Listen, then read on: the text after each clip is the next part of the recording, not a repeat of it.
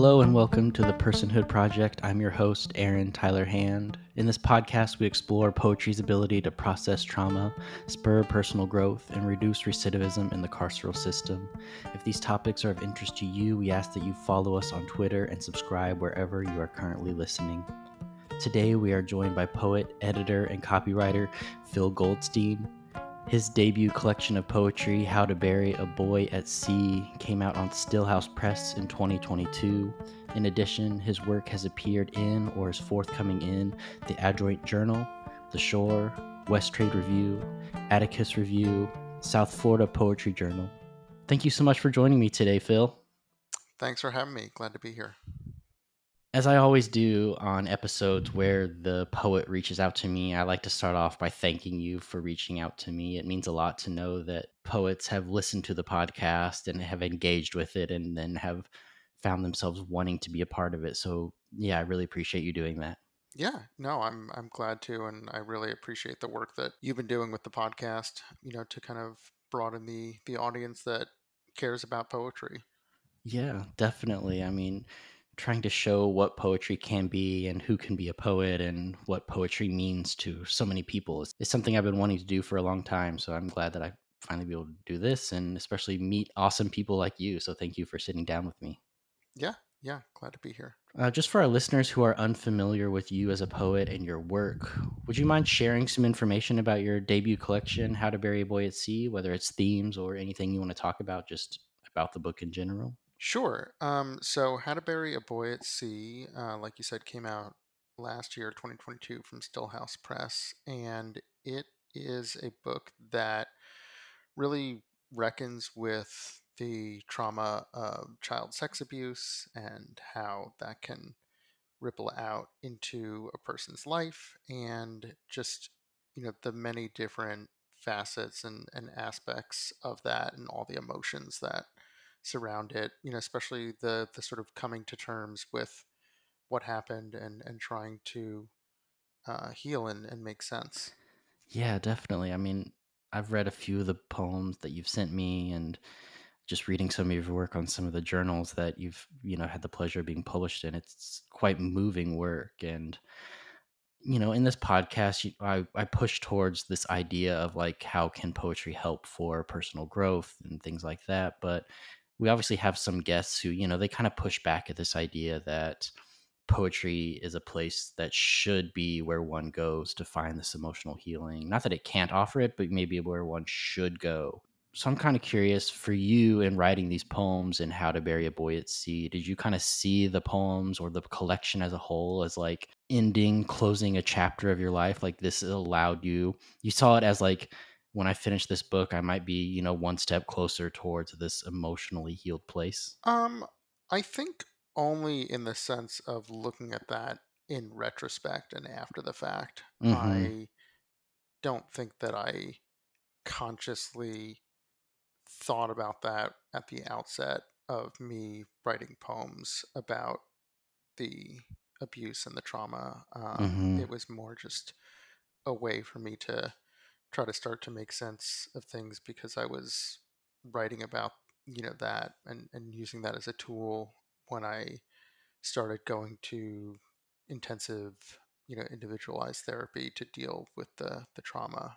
I told my therapist that I was a writer and I'd written poems when I was in middle school and high school and to college and she recommended you know first journaling and then writing you know creatively um, to help me and so it was just kind of something that I, I did and turned to to help kind of start to sort out some thoughts in my head. Um, but it wasn't mm-hmm. like I set out thinking, oh, well, like once I write all I can write about this, then I'm going to be in this different place. I mean, mm-hmm. that eventually did happen, but only over the course of writing all the poems that became the book and, you know, even kind of after the book was published, did I feel like kind of a, a little bit of a page had been turned.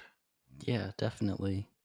That's interesting and also great to hear that your therapist or whoever it was recommended the journaling and you know kind of going back to some of this creative writing that you might have saw in your high school and college years were there any like you know, help things that they saw helpful or like that you know suggestions they had in you know what you should write or how to approach that writing or was it kind of just open ended like i recommend you know putting some of this stuff on the page Uh, more the latter, you know. mhm I think that I really kind of decided what to write about, and it, it did tend to reflect, especially in the early months and into the early kind of year plus of me um, seeing my therapist, it did tend to reflect some of the things that we were talking about in therapy, um, but it mhm wasn't like it was directed by my therapist. It was more just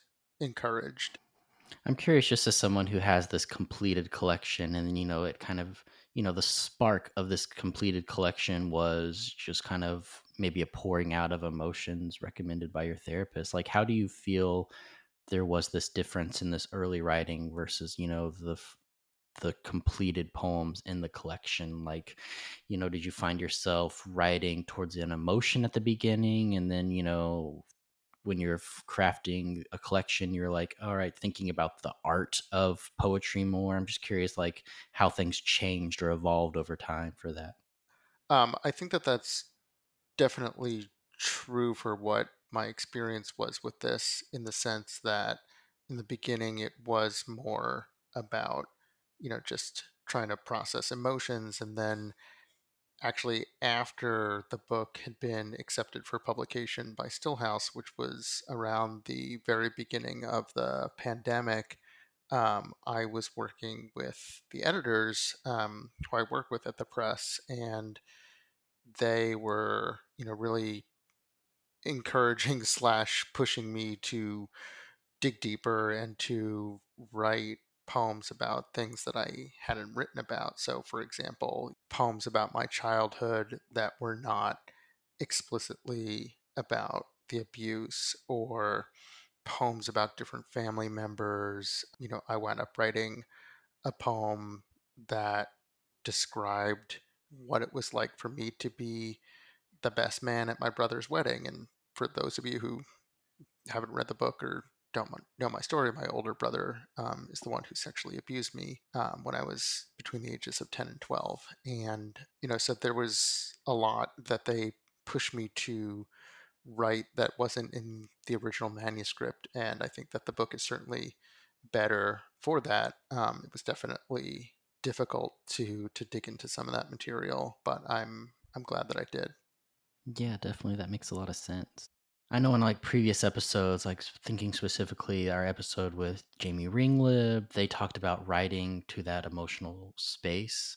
So, for example, like you would write kind of towards that emotion until it got to this point where it was maybe uh, too much for you, or maybe you didn't want to dig deeper as a writer, and then that's when you kind of pivot and you kind of focus more on the craft and things like that. Where, um, you know, it's that's kind of the difference for them, Jamie Ringlob, and their writing is like it's not the journaling. The journaling is where you go all the way deep into the emotion, but the poetry was where you go deep into the emotional point to a point and then that's when you decide to take that hard right or that hard left and kind of focus on things. Did you kind of find yourself doing that? Because obviously the content of your book is you know very personal to you but a lot of the times we you know we talk about how the speaker isn't you know the poet and things like that. So did you find those times when you wrote to that emotional point and you find yourself like turning just so you can kind of focus on you know the poem itself? Yeah, I mean, like I mentioned, it, it was very difficult and emotionally taxing to go into that territory and kind of resurface memories that maybe I hadn't explored in my writing. It definitely took a toll on me. Um, and, mm-hmm and, you know, it was kind of like pretty clear in therapy, you know, that that was happening and we were kind of exploring that. It was kind of like, um, I don't know how to describe it other than like a necessary evil almost, you know. Um, yeah it was, I think it was important work, um, and the poems that came out of it, I think, are great poems um, that are in the book, but it was definitely difficult. And so there was a point where I told my editors, I think I'm done. Like, let's focus on editing what we have and trying to figure out what stays in the collection, what goes, the order, things like that, making sure that the poems are as good as they can be from a craft perspective, things like that. Totally. And again, I, you put so much emotion into these poems, so much of your personal self, and just kind of how I mentioned earlier, uh, how so often in poetry we talk about the separation between speaker and poet. Did you find like there was that big separation for you, or were you kind of writing toward your own personal truth more than anything in the poems for this collection? I mean, I think that in this case, there was a very, very significant overlap between mm-hmm. poet and speaker. You know, I think that what was a good thing that we did that we decided relatively early on in the editing process was to broaden the number of perspectives mm. that are hmm. in the collection. And so not only are there poems where the speaker is not the boy slash man who's been abused, but it's his brother, it's his mm-hmm. parents, and it's also inanimate objects or settings in some cases that have witnessed the abuse or are elements of what's happening in the main speaker's life who, you know, are providing their perspective as these non person um, speakers, uh, which I thought was really great. Um, and I'm really glad that we did that as well. I think that, you know, one of the things that one of my editors said relatively early on was like, there's a lot of I in this collection. There's maybe too much I. And mm-hmm. so we were trying to think about ways to diversify the number of perspectives that are in the book. And I think it definitely improved the quality of the book. Yeah. And luckily, we'll get to hear one of these poems later on on what a bed takes in when we get a perspective of a mattress or a bed, you know, kind of in general of you know what's kind of happening around it, which is super interesting. I mean, it's very obvious that this collection would be very emotional taxing, especially with like you know the the thin veil of separation between speaker and poet. And I'm just kind of curious how, I guess I should say that you know your th- the therapist kind of helped spark this collection, but were they also there helping you work through it as well? And maybe you could talk about that a little bit and like the work of having your therapist as the same at the same time of writing these emotional poems? I mean, I think that it was critical and you know mm-hmm. they kind of went hand in hand where you know we'd be talking about something in therapy and that would spark some ideas about writing something new and then I would bring a poem you know that I'd written recently back into therapy you know er, early on in therapy I was seeing my therapist I think every week. And then we went down to like every two weeks. Now I see my therapist about every month. In the beginning, it was incredibly intensive. Uh, I didn't actually really start writing the poems that would become poems in the book until like I started seeing my therapist in like the early spring and it wasn't until the summer that I went up starting to write, but then it kind of just snowballed from there. And so there was this interplay between being in therapy, writing the poems, and I think it was really valuable to have that safe space and that safety net to, you know, be able to think through and talk through and, and uh, obviously kind of process what happened to me, um, but then also think about how it was being um, refracted through the writing.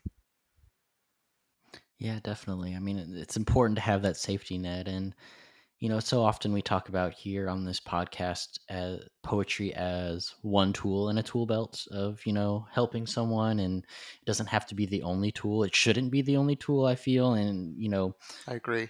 Yeah, so while poetry can help towards this emotional healing, you need something else there as well to help kind of support or be that safety net. Yeah, no, totally. And I, I've always said, it's really important for people who are processing trauma to turn to whatever helps them do that, whether that's Mm-hmm. something artistic or creative like writing or painting or sculpting or, you know, doing murals or graffiti or whatever, or or something that's not really artistic in nature at all, but that just helps them sort of process their emotions or or serve as like a really good reservoir you know whether that's some kind of physical activity or hiking or traveling or Mm-hmm. whatever it may be um, i think it's it's just really crucial to find whatever works best for you um, on an individual level Definitely, I 100% agree. And, you know, granted, my love is poetry and creative writing more in general. And maybe that's part of the reason I that helped sparked me want to take this into the program at the, you know, carceral facilities. But also part of it has to do with having these outlets can be hard in a setting like a jail or a prison. Like you mentioned, you know, hiking or traveling or ceramics, like that. Unfortunately, that's just not stuff when you're in a carceral system that you can't access. So in in my head, like poetry you can access or easier. And, you know, it's more easy to get a piece of paper and a pencil or a pen in a carceral facility. So uh, that's why I, you know, I gravitate towards using this process, this, you know, kind of writing as one of the emotional tools available to them or one of the tools that they can use because, you know, I would love it if the facilities that we go to or, you know, any facility, carceral facility around the country had other options for people that could help them process the many things that have, you know, been weighing on them that led to where they are. But unfortunately, they can't. So, yeah, having a pen and a paper and a mind that can help, you know, just like guide that pen to that paper is something that I see as accessible, hopefully, in, you know, most facilities. yeah i mean completely i think that obviously in the carceral system there's you know unfortunately limited options like you're saying and so you know, um, reading, writing, um, I definitely think are, you know, really, really important. You know, it's always, it's always helpful when, you know, even if you're not a creative writer by nature, I think it's always helpful when you can write out your thoughts and write out what you're feeling rather than having them all, you know, jumbled up inside of you. hmm Totally. I mean, as part of our program, you know, as participating in our program, we hand out notebooks to everyone who comes and participates with us. Like, you know, you know, that's not something that's easily accessed depending on, you know, your own financial situation inside the carceral system. So just being able to, you know, have someone new in our classroom and hand them this fresh notebook, being like, here, use this to put your mind into, put whatever, you know, is best for you to put into, like, please use it as you see fit. Like, it's just something that, you know, I'm glad we're able to do that for them. Yeah. Kind of while we're on this topic of the people in our program, as we'll see in the second part of this podcast, many of the people in our classroom really connected uh, to the sense of isolation that's kind of found in your work. So I'm just hoping you kind of speak on this idea of one feeling isolated and how writing poetry can help one break out of isolation. Yeah. I mean, I think that the nature of child sex abuse um, and being a survivor is uh, inherently isolating um, Mm-hmm. just because so many people who are abused um, in that way don't tell anybody about what happened. I certainly Mm-hmm. didn't. I didn't tell anybody what happened until I was 30. And, you know, just the shame and the fear are really inhibiting, um, even more so, I think, for men because of kind of social stigma around, you know, being abused or not being in control, not being a man, all that BS. Um, and so, you know, I think that there's that inherent isolation. I definitely do empathize with the isolation that a lot of incarcerated people feel in that sense Mm-hmm. of feeling like people don't understand what you're going through. that you know not only are you physically isolated from the people in your life who you care about but you're emotionally isolated often in the sense of you know Mhm. you're you're going through something as an incarcerated person that other people just aren't you know even the people who care the most about you um, and so there's there's definitely that through line of you know i'm going through or have been through this experience and you just you don't know what it's like having gone through it Yeah, 100%. And something, there's just that connection, unfortunately, of in our carceral system, people just feel this isolation. It's just kind of the nature of how it's created and how it's set up is to put people in this isolated situation. And then, you know, this whole out of sight, out of mind thing. And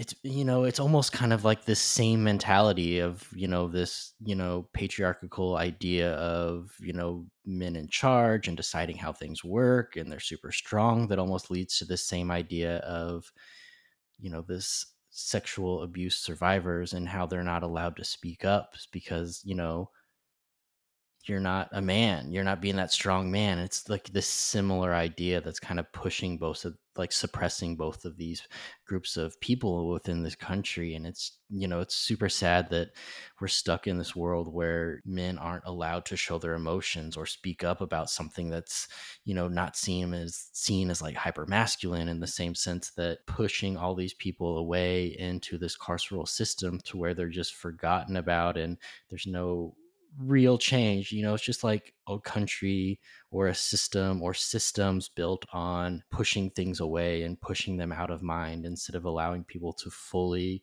understand, you know, mistakes and growth and uh, processing traumas and emotions and things like that. It's just just not something that our country cares about culturally, I think. yeah i i completely agree This kind of relates in a way. Um, in our preliminary interview, you mentioned that you love poetry because it al- allows the writer to play with time. And I think about this idea of being isolated, especially in the carceral system.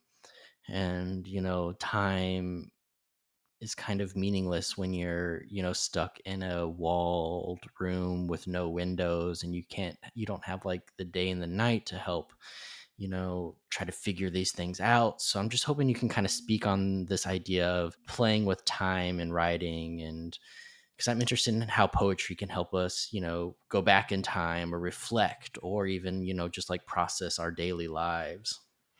yeah i mean i think that there's two things here that are interesting. One of the beautiful things, like I was saying in our pre interview about time and poetry, is that poetry really allows you to play with time, kind of like uh, I'm a huge Marvel nerd, so kind of Oh, like me too. Doctor Me too. Doctor Strange, Yeah. um, you know, in the sense of you can go back in time Mhm. you can go forward in time if you want. Um, but what's really cool is that you can draw out a moment for as long as you want. Um, you know, you could have something that in sort of the broad span of time takes a minute, less than a minute. You know, you could write a whole poem about a glance or a look that somebody gives you and kind of dive into that and then extend that moment for the entire length of the poem if you want, if that's what is going to serve the interest of the poem. And so I love that aspect of poetry. Um, it's one of my favorite aspects of writing poetry, especially, you know, given my sort of preoccupation, obviously, with the book, but also the newer stuff that I'm working on now, you know, in terms of looking at uh, a relationship and, and, you know, what happens after or during different big and tragic and sad, uh, usually uh, life events in that Mhm. relationship so that's you know one thing and then i think another thing is that poetry has this relationship with time in the sense that it can be, depending upon the poem, it can really be something that is timeless. Mm-hmm. And, you know, we read poetry from Homer from millennia ago. We read poetry from four or five hundred years ago. We read poetry from a hundred years ago. And there's so much of poetry because it's about, you know, in its best forms and, and ways, it's about these fundamental aspects of the human condition. Poetry can really exist and be useful and make an impact outside of time. And I think that that's really another kind of magical aspect to it as well. Totally. I even think of like Sappho, where, you know, this is thousands of years ago, and we only have fragments of Sappho's writing, but still those fragments are so emotional that, you know, this work keeps getting referenced and republished and retranslated because even fragments of poetry can be timeless, which is wild to think about. Yeah. I'd love to take this time to transition into the second half of our podcast. So, for those who are unfamiliar with our podcast, uh, the Personhood Project is more than just this interview here with Phil. There's several things that happen before this interview takes place, starting with Phil sending us some poems that we could take into our classrooms in the carceral facilities and you know we teach these poems and we take in some writing prompts around these poems and then the people in the classroom write poems inspired by the work and then we bring them here for phil to read. So could you start off by reading your poem how to bury a boy at sea? Sure. How to bury a boy at sea. Above us the sky lost all its natural hue and roared with a force that shook us from bow to stern. The time for splintering drew near. The lightning flashed. For the first time, he looked scared. It was an expression I knew so well, having seen it in the water staring back at me for years, through every kind of weather. The waves barked and the wind laughed, for we were children, adrift and aimless like a bubble, one whose very being could be snuffed out amid the casual violence swirling around us. Then it happened. The ship began to crack apart. We were separated, truly, for the first time in memory, a passenger watching an ancient homeland fade from view. I was the one who shattered the boat. I was sick of the salt water slowly poisoning my cells, depleting me day after day. First, I whispered. Then I spoke after I shouted and howled a ferocious tune. He had caged me here, and I had agreed to be caged. I thought cages were safe. They are not. They are merely a tool used to keep us from being in our natural state. He staggered, grasping for me or anything to hold on to, but scooped up only rain swept air and disappointment, precursors to his ultimate watery end. I was floating on the wreckage as he gulped his last. I didn't move. I didn't have to. All I had to do was be. Then he disappeared, a sun forever hiding behind clouds. There I stood, at last alone, with only one more body to shed. This boy who lived a lifetime inside of me, carrying a greater burden than anyone should bear. This boy slipped out of my skin billowy and white, and closed his eyes in peace, having shown valor beyond measure. I kissed his forehead, then smoothed his hair, and thanked him for living long enough to see this day, for being both a boy and something more, something sublime. He and the boat sank down, and I became enveloped in the water, in grief, in joy, in song.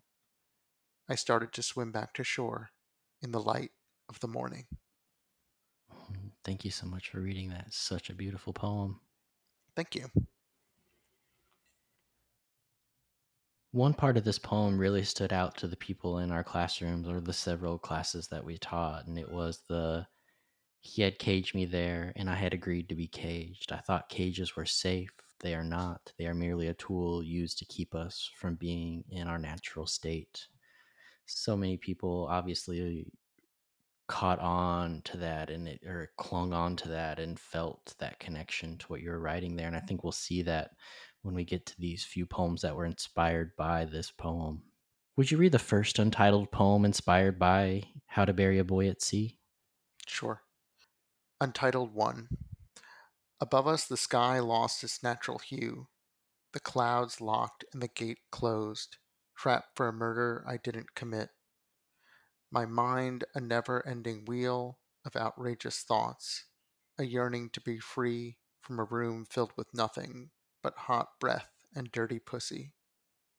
My dreams of getting high again keeping me from sleep, talking so much, talking about nothing of substance. Oh, how I realize ignorance is a disease, a disease incurable for most, something you let ride and laugh off as to pass the already unpassing time. Thank you for reading that. Wow.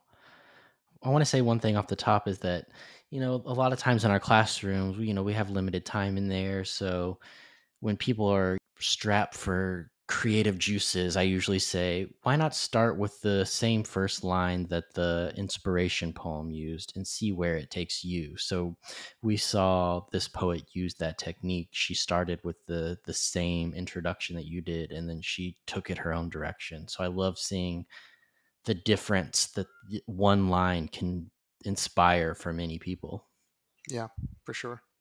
One thing about this poem that really stands out to me, or like that really draws me into it, it's all for people who uh, don't have it pulled up in front of them. And just as a reminder, you can go to roughdrafttx.org and find all of these poems so you can kind of read along as we're talking about them. But the f- fourth line on here is just the word commit and just mm-hmm. something about having it's the only line in this whole poem that's just one word long and just something about trap for a murder i didn't line break commit and just having that word mm-hmm. standing alone just really has like there's just something really impactful about that word standing on its own line for me yeah no i mean i think that too often we as poets don't think enough about things like that and and sort of word placement or you know what having a certain word or certain amount of words on a line is going to do uh, for the poem. So um, that definitely stood out to me as well. Um, I probably didn't read it when I was reading it to fully capture that break in commit.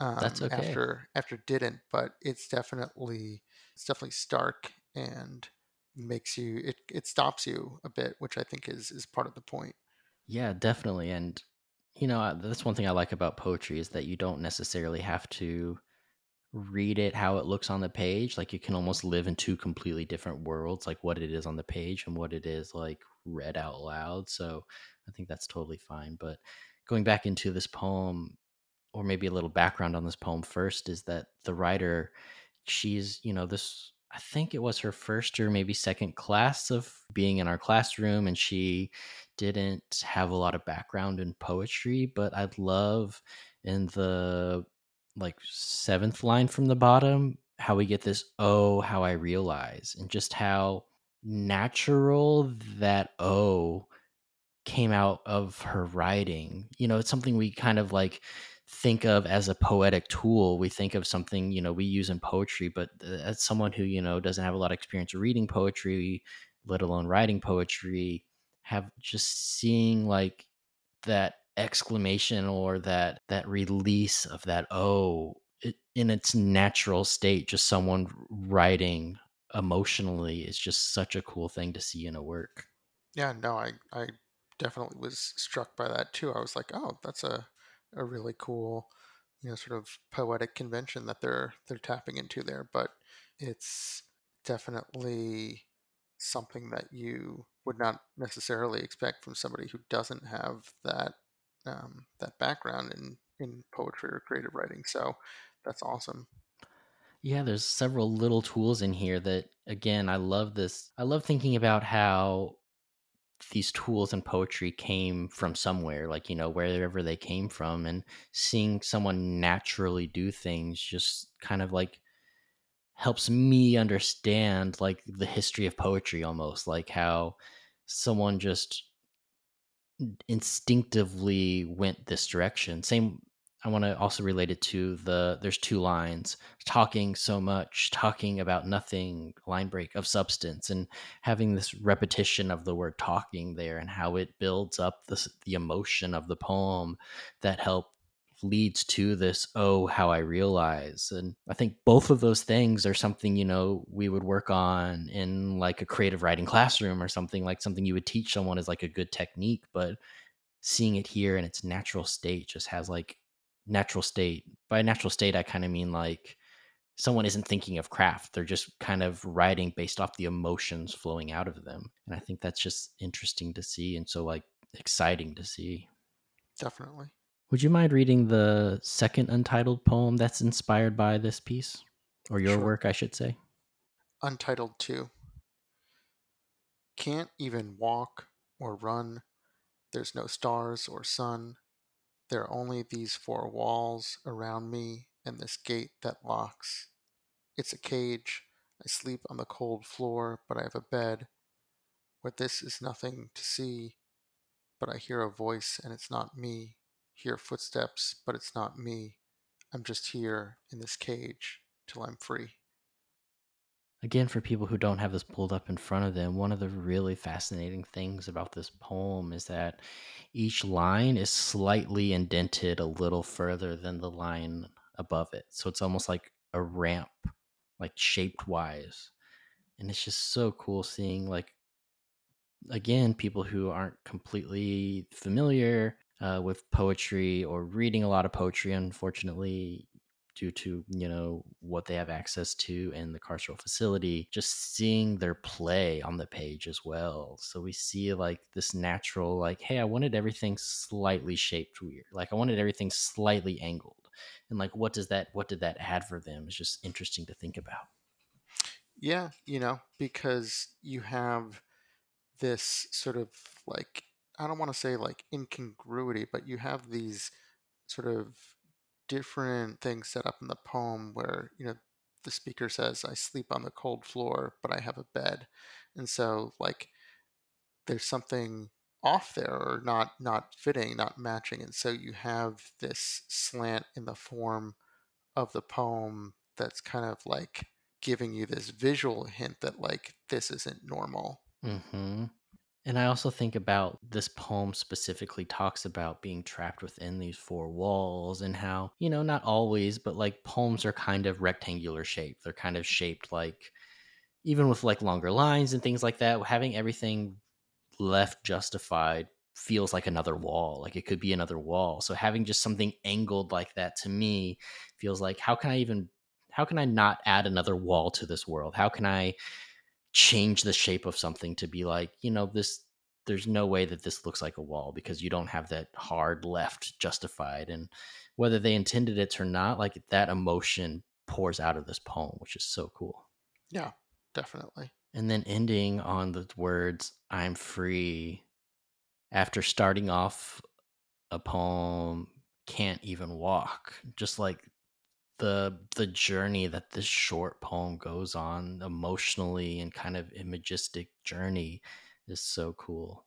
Yeah, I obviously, you know, understand why there's, you know, the, the repetition of being in a cage. Um, you know, given where our writers are writing from, there there is this longing that's in the poem that I I see as a, a connection to the How to Bury a Boy at Sea poem. Mm-hmm.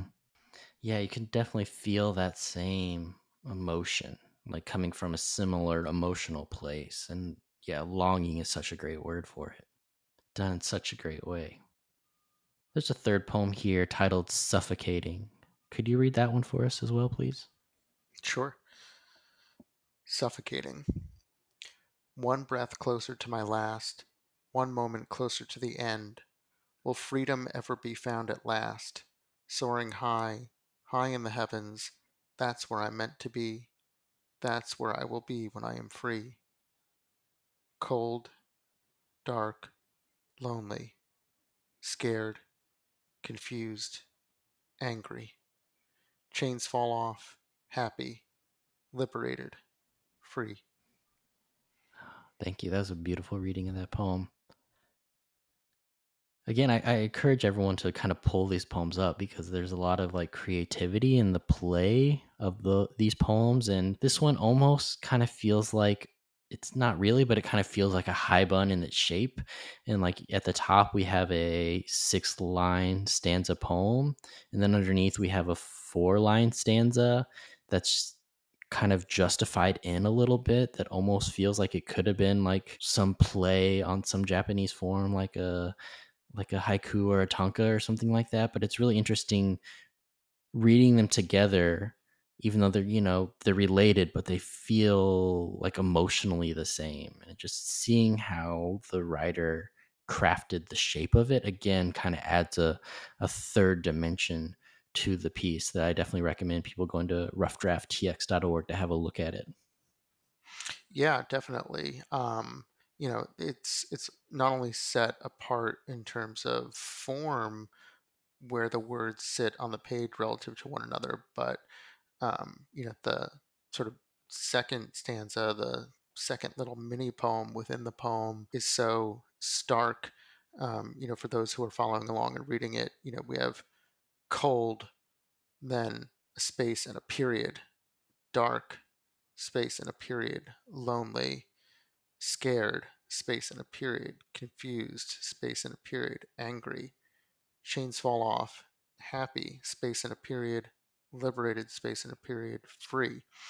And so you you have these you know real kind of natural pauses when you're reading it either out loud or on the page in those words and you know it's a definite contrast to you know the the flow of the the earlier section um, and so it kind of the resonance is there between them but the i don't know how to say it i guess the the kind of linguistic uh, or way that the words are flowing um, is is definitely in contrast, even though you have that emotional resonance. Yeah, it's like a a complete shift in uh, the word that's coming to brain, my brain is cadence. So we get like this flow but then in in the first half and then in the second stanza it's like everything's completely broken up with these hard periods that yeah. you know a typical period happens right after the word but as you said there's a space they're spacing out these periods showing you like hey this is a break like you're taking a break here like it's just more attention drawn to that like making sure that the reader slows down. It's great control of a reader by, you know, that small shift of having a space between the period. Yeah. And the only line in that four line stanza that doesn't have any of those periods is chains fall off. And just see, like that flow of those three words and you know causing such a shift in what comes next with happy liberated free just again, we get this beautiful journey in the poem from where everything started to where it ends. Definitely. We have one more poem here inspired by How to Bury a Boy at Sea. Would you mind reading that one as well, please? Sure. Untitled I want to eat a steak, yet I know he can't. His tummy will ache. I don't want no more salads, yet I know what he goes through.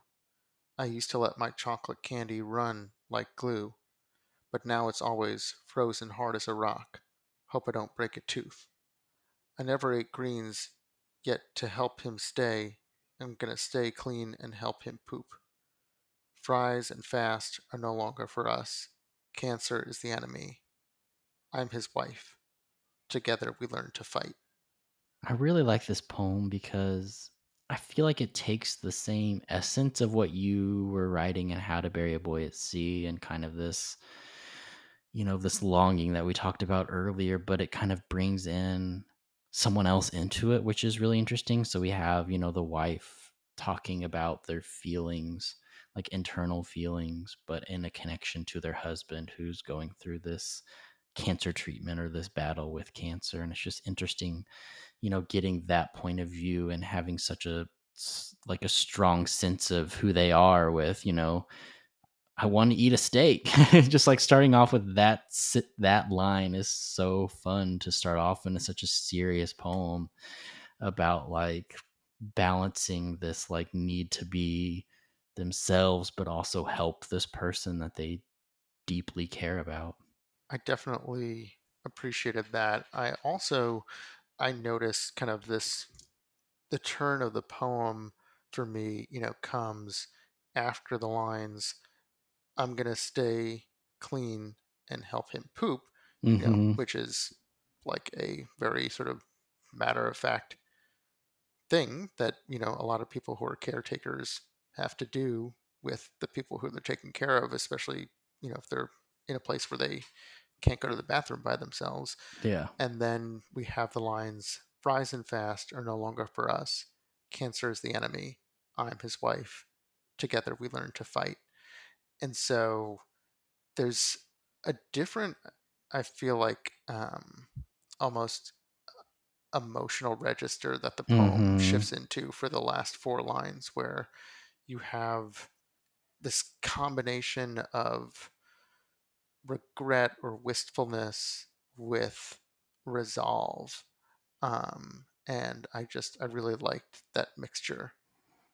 I totally agree. And it, you know, looking at the part before the Volta, we get a lot of I statements like, I do this, he does this, I do this, he does this. We do we don't feel I mean we know they're together, but we don't feel that togetherness until we get to that turn and then we get that first us, the are no longer for us cancer is the enemy. And then we kind of get everything we're talking about, the big like kind of reveal of it of like why are why is there difference between you and your husband doesn't come until like almost the very end of the poem and just like it takes a lot of skill to like you know keep your reader engaged for that long before you you know give them the context of understanding things so that's what it's really powerful when we get to the third to last line is when we get the cancer is the enemy. We don't even get that introduced before that, which is a really powerful way of like holding on to that tension um, so your reader can build up the understanding of what's happening. And then again, to end on the line together, we learn to fight. Just that we and that solidarity is just like a beautiful way of going from the beginning of I want to eat a steak. so we get a several of these poems that were inspired by your work kind of start us in one place and end in another and we get a journey. And I think a lot of it was, you know, inspired by the the boat scene. You know, it felt like a journey being on the boat in your work. I definitely I, I appreciate that. Um, and I, I definitely think that these poems did a really good job of capturing not only that feeling of being sort of isolated and caged, but of going on that journey, like you said. Yeah, it's perfect. Would you mind reading your second poem, What a Bed Takes In? Sure. What a Bed Takes In. The things I've seen would make me tear out my eyes, if I had any. What I felt from so many years ago still stains me deep in every fiber of my being, no matter how many times I am washed. I saw a boy, thin of frame, drawn into my center by a larger one, stronger, who pushed the little one's head under my folds, and there it stayed for quite some time, bobbing like a cork in the Atlantic. All these years later, I want to swallow myself whole for letting it just happen, right on top of me, for not shouting, for not even breathing a word. How does one recover from witnessing such pain? Will I ever tell you, dear reader, of all that I know? Can you wring it out of me like water or semen? Will I collapse in a heap, damp at your feet? Can you stretch me in the rack, tortured and taught? Even then, what am I? Certainly not what you see and touch every day. Surely Nothing so neat and serene and soft could hold so much inside. Such a beautiful poem. Thank you so much for sh- for reading that for us. Thank you. I'm going to read the writing prompt that we wrote and took into the classroom based around this poem. And just as a reminder, this writing prompt is also on our website, so you can read it and use it on your own for your own writing. What a Bed Takes In is a persona poem. A persona poem is a poem written from the point of view of another person or object.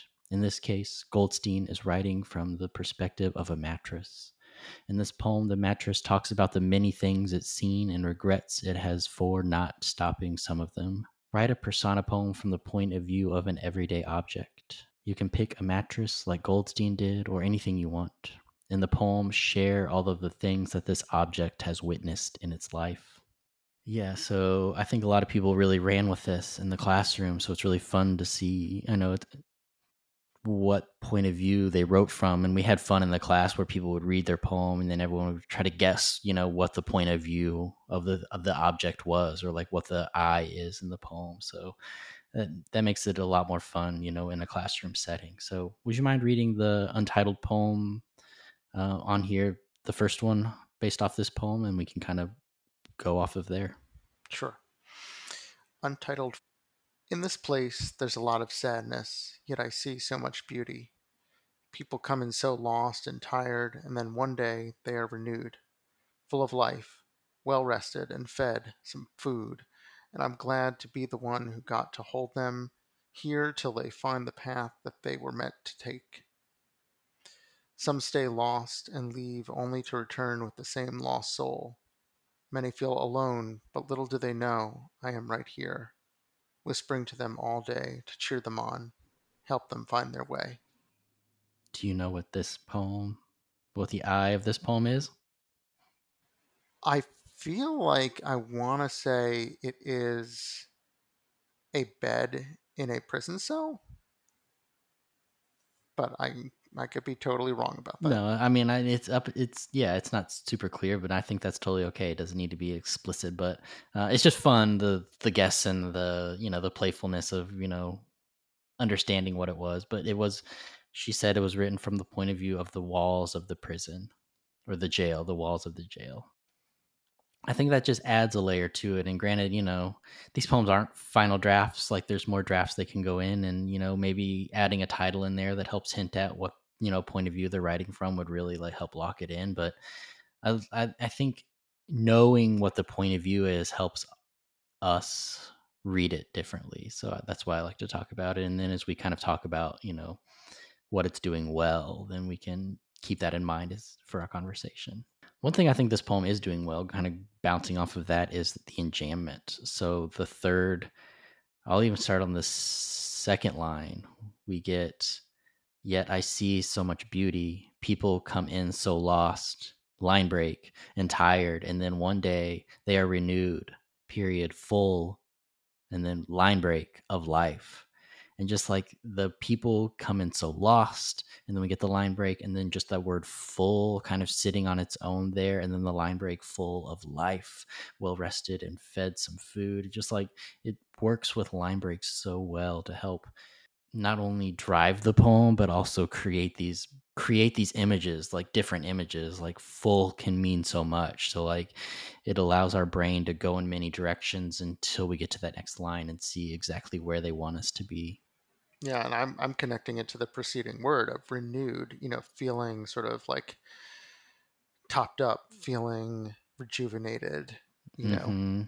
Um and um yeah, great great use of enjambment. Again, we kind of get this I this understanding or almost like a journey in the poem which happens quite often in the other ones we read as well where we kind of start off with like what's happening at the beginning and what can happen and then we end up in a place of uh, whispering to them all day to cheer them on help them find their way. So we kind of like i really appreciate like where the poem takes us and it's like you know it doesn't f- walls can help someone feel closed in which you know it often does as we often seen in the other poems on this podcast but also for this person they see like hey I'm taking this time to mean something for me and myself. And like I'm taking this place that I'm that is closed in and seeing it as a place where I can be renewed, where I can feel full of life again, which is just like an empowering thing for this writer, I'm sure. Would you want to read the next untitled poem here that was inspired by uh, What a Bed Takes In? Sure. Untitled. There are many beautiful things I have seen. Then again, there is so much ugliness. I travel on these tracks, and I feel it all. The sun shining down, warming my rails, the rain washing me off, the wind blowing. The hardest is death. How do I pretend it never happens? I only wish I could have stopped. I think this poem might have one of my favorite line breaks slash stanza breaks that I've ever read, read in a poem. Like to be honest, and from it's the break from the second stanza to the third stanza. Yeah. The wind blowing, line break, stanza break. The hardest is death. It's just like, yeah. wow. Yeah those two lines put together with that line break and stanza break is just reading it and talking about it, I definitely have goosebumps right now. It's it's so beautiful. Yeah, I mean it it flows so well and it really like it doesn't even hit you fully until you look at it, I think again after your first read. Honestly, hitting me even more powerful now than when I first was looking at it. Um, and both lines sort of work independently of one another, but then, mm-hmm. you know, mm-hmm. when you connect them, the wind blowing the hardest is death. Yeah, it's just that's that's awesome. And again, we got this it's three three line stanzas.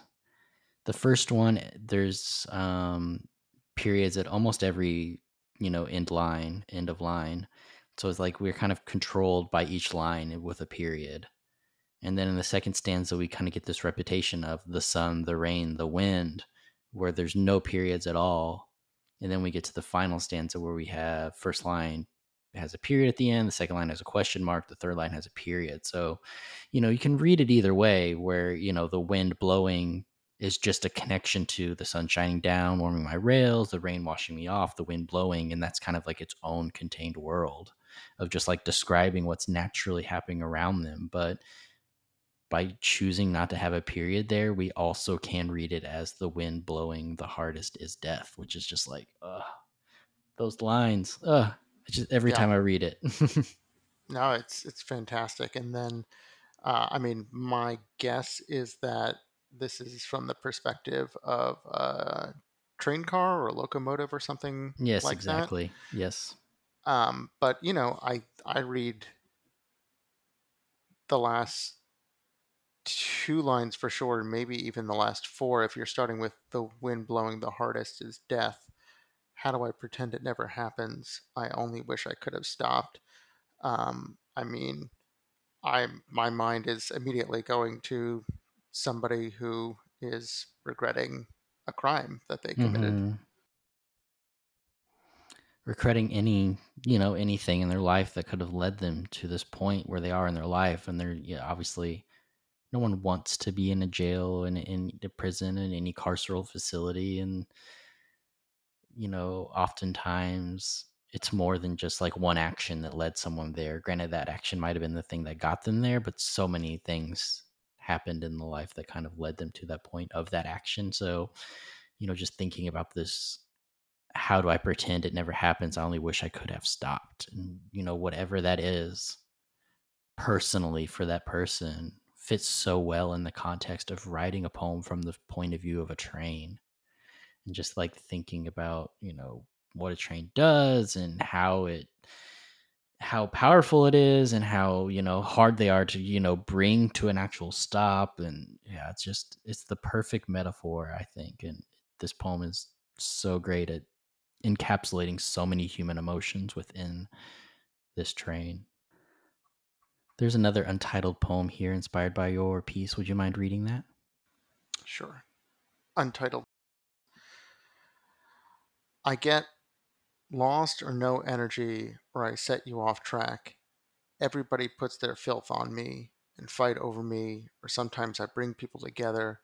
It can be so loud you want to scream, or so low it frustrates me and makes me want to give up. It's like being on a roller coaster of emotions happy, sad, excited, scared. But in the end, I have the power to turn it all off. Um, yeah, I'm guessing they're talking about a TV, like a Uh, communal TV. yeah. So specifically the TV remote that, you Oh, know, okay. that they all kind of fight Fight over over. the remote. Yeah. Yeah. And again, just for people who don't have it pulled up, this is another visually really cool poem where the words I get on the very first line are the only thing that's left justified, and then everything else is indented over. So just like thinking about what those two words kind of represent in the context of everything. I'm not exactly sure I know the connection or, you know, I, I, I've sussed everything out of it, but there definitely is a lot of draw into those two words, purposeful draw by the poet, which I find very fascinating. Yeah. You know, I'm sort of getting a sense of agency, you know, Mm-hmm. Like I get to do whatever. I get to do this. I get to do that. I get to be something or I get to turn things off. That the remote almost kind of by its function has more control than the people who are fighting over it. Mm-hmm. Yeah, I think themes of agency are something that comes up often with the poems in our classroom, obviously, because people are stuck in this situation where they have little little to none you know within a carceral system because you're reduced down to so little with so many limitations on everything you can do that the smallest forms of agency are you know something that are hard fought and you know celebrated by them. So just thinking about that and that I get being so isolated on there is definitely powerful and especially in another poem where we've seen kind of often in you know the poems in this episode specifically like they kind of start in this place of like fighting and frustration or negative emotions but we end in kind of these more up upbeat positions like this one ending on it's like being on a roller coaster of emotions happy sad excited scared but in the end i have the power to turn it all off. So just like something about having that ability that agency to just be like shutting out the outside world and just kind of going internally even is what i feel like is a powerful part of this piece.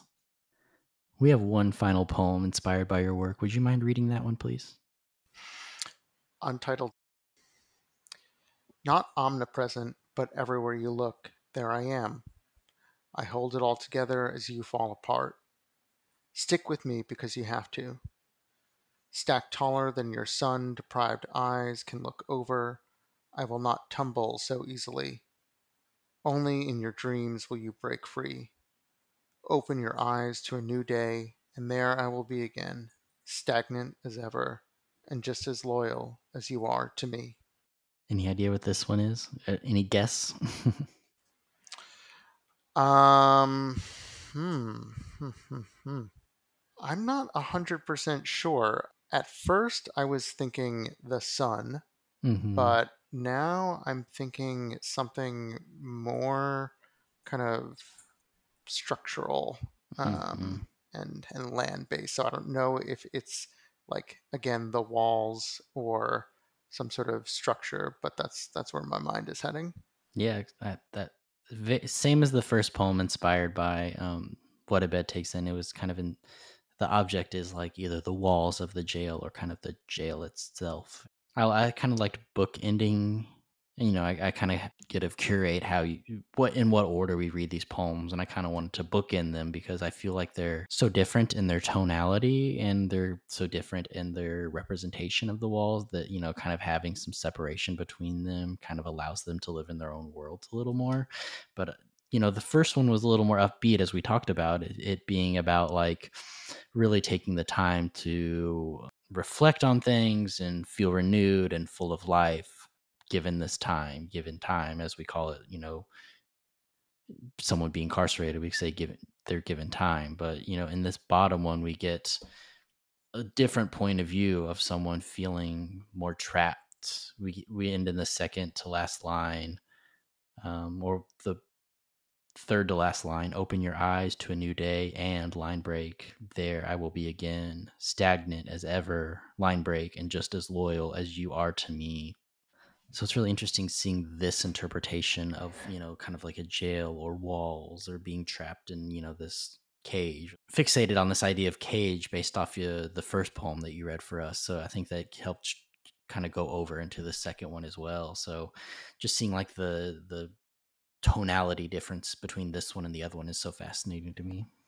Well, and instead of treating the walls in this sort of adversarial antagonistic relationship, there's almost kind of like a a partnership, a support and a, a feeling maybe not of appreciation that I think is probably taking it too far, but kind of like respect for sort of showing up almost. Mm-hmm. I think yeah, I think of the the the phrase like mutual respect eh, with that last line and just as loyal as you are to me. Like I think it's a full understanding of you know, I understand my actions that led me here, but I also understand your true nature. You know, like, you know, as a poet and someone speaking on the jail, you know, it's like it's it's a critique as much as it is anything. Yeah. I really like the, how they how she goes into description in this poem. Uh, I hold it all together as you fall apart. Stick with me because you have to. Stack taller than your sun deprived eyes can look over. That line, stack taller than your sun deprived eyes can look over, is like such a powerful idea or like image created around what these walls or what this jail is, then have it go into the next part of the line. I will not tumble so easily. Again, we feel this almost critique of you know the carceral system and things like that just mm-hmm. with that short little line that's yeah very powerful yeah you get the sense of kind of overpowering of of being this thing that's huge in scale compared to the person, you know, mm-hmm. the the mm-hmm. you in the poem. It's kind of cliche, but like I mean, I do think that one of the best movies made about prison life is The Shawshank Redemption and mm. there's a beautiful kind of haunting, almost scary shot um, towards the beginning of the movie where Tim Robbins' character Andy Dufresne is is going into the prison for the first time, and the camera sort of like pans up to this like break in the walls. It's like at a corner, but you see the walls just sort of going up, up, up, up, up, and you're you get this like vertigo sense of being kind of underneath this massive stone structure. Um, and so, you know, that's what it conjured up for me. Mm-hmm. Definitely. I think that's such like a haunting image and such like a, an emotionally powerful movie. Yeah, that's a perfect like way of thinking about what this poem is trying to represent. I feel like this is a great place to end it on this powerful image based off this powerful movie. So I want to thank you for sitting down with me today. I really appreciate you sharing your work and you offering, you know, beautiful feedback on these poems and I can't wait for them to all hear it.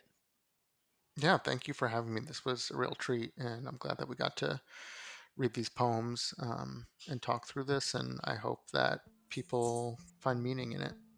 Yes, definitely. I agree. I want to thank Phil Goldstein for sitting down with me today. I also want to thank the incarcerated folks in our program for sharing their work with us, as well as Humanities Texas for making this project possible. A special thank you to our sound engineer Alex Lyon and graphics designer Jules Tennell. Until next time.